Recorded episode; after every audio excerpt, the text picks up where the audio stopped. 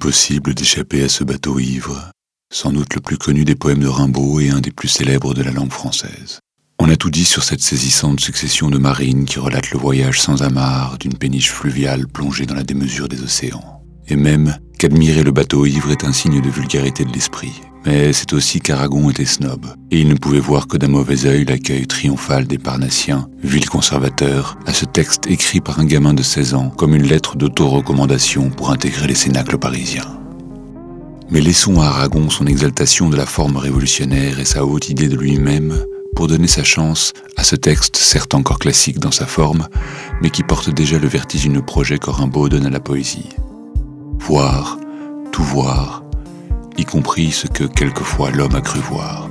Ce que Rimbaud découvre en 1871 et avec lui sa nacelle ectoplasmique, c'est que la voyance n'est rien d'autre qu'un excès, une énormité du moi, générée par la transgression, la subversion et la fuite. Et peut-être que le bateau ivre saisit, voire exprime précisément ce point limite. Car le voyage fabuleux du bateau dans ces pays est un monstrueux se. Comme le bateau, le poète prend le risque de maquiller ses sens dans un océan de mots et d'images où il finit par se perdre après avoir cru s'y purifier. Cet échec, raconté et d'une certaine manière surmonté par le poème lui-même, ouvre les portes à une nouvelle poésie, au-delà du nombre et du symbole.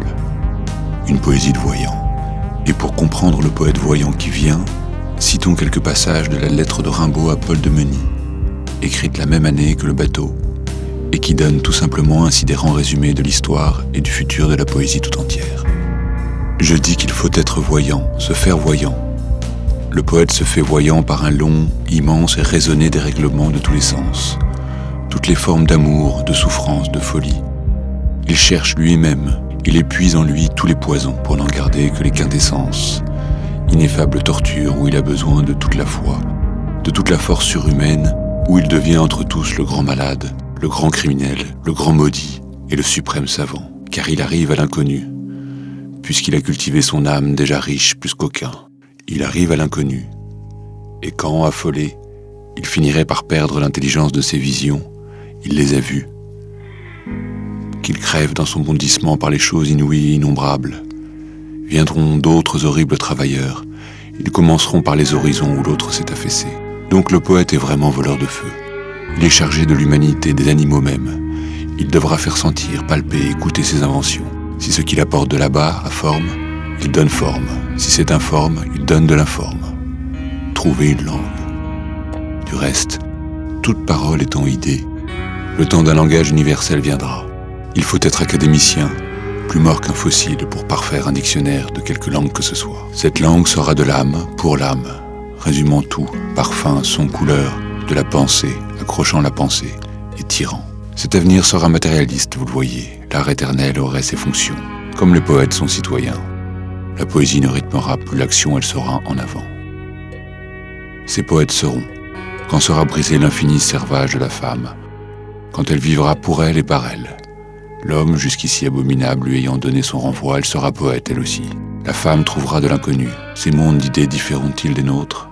Elle trouvera des choses étranges, insondables, repoussantes, délicieuses. Nous les prendrons, nous les comprendrons. Voilà. Ainsi je travaille à me rendre voyant. Comme je descendais des fleuves impassibles, je ne me sentis plus guidé par les haleurs les peaux rouges criards les avaient pris pour cible, les ayant cloués nus aux poteaux de couleur. J'étais insoucieux de tous les équipages porteurs de blé flamand ou de coton anglais. Quand avec mes haleurs on finissait tapage, les fleuves m'ont laissé descendre où je voulais.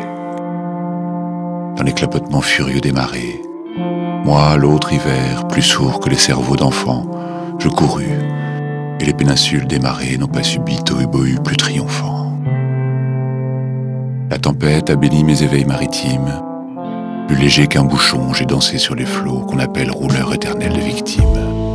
Dix nuits sans regretter l'œil nié des falots.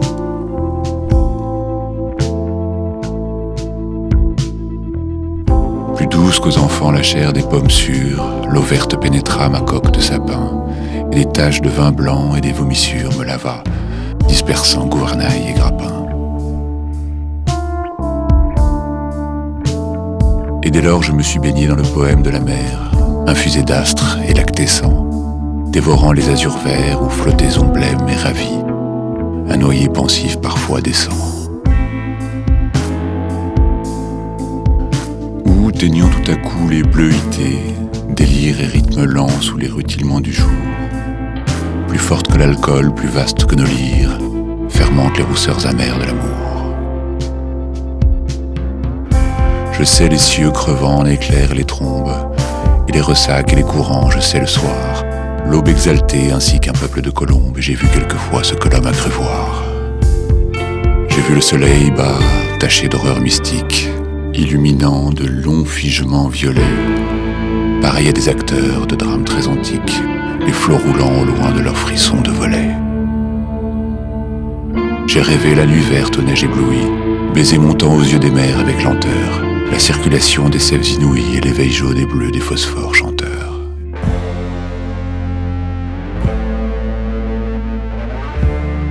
J'ai suivi des mois pleins, pareil aux vacheries hystériques, la houle à l'assaut des récifs, sans songer que les pieds lumineux des maris puissent forcer le mufle aux océans poussifs.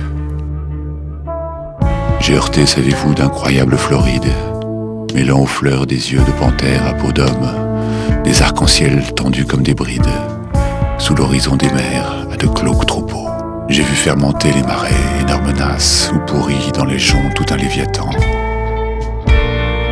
Des écroulements d'eau au milieu des bonasses, et les lointains vers les gouffres cataractants. Glaciers, soleil d'argent, flots nacreux, cieux de braise, et choix au fond des golfes bruns, où les serpents géants dévoraient des punaises choix, des arbres tordus avec de noirs parfums. J'aurais voulu montrer aux enfants ces dorades, du flot bleu, ces poissons d'or, ces poissons chantants. Des écumes de fleurs ont bercé mes dérades et d'ineffables vents ont hélé par instants.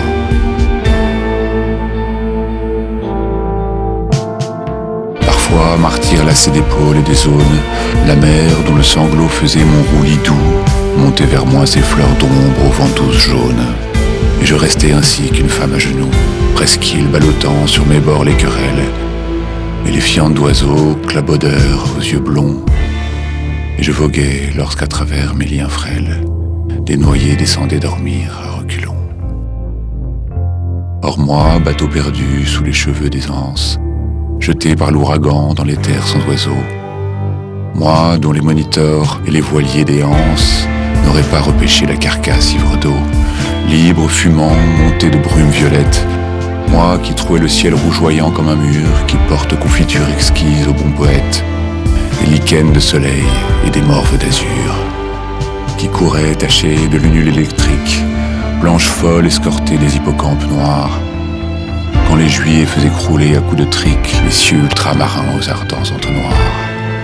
Moi qui tremblais, sans engeindre à cinquante lieues les rutes de Behemoth et les maelstroms épais, fileurs éternels, les immobilités bleues, je regrette l'Europe aux anciens parapets.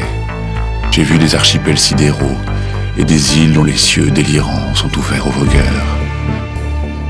Est-ce en ces nuits sans fond que tu dors et t'exiles, millions d'oiseaux d'or, ô future vigueur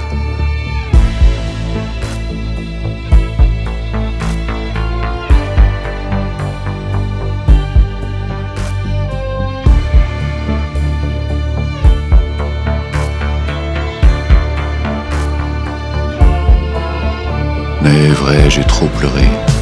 Les aubes sont navrantes. Toute lune est atroce et tout soleil amer. L'acre amour m'a gonflé de torpeur enivrante. Oh, que ma quille éclate. Oh, que j'aille à la mer. Si je désire une eau d'Europe, c'est la flash noire et froide, où vers le crépuscule embaumé, un enfant accroupi plein de tristesse lâche un bateau frêle comme un papillon de mai.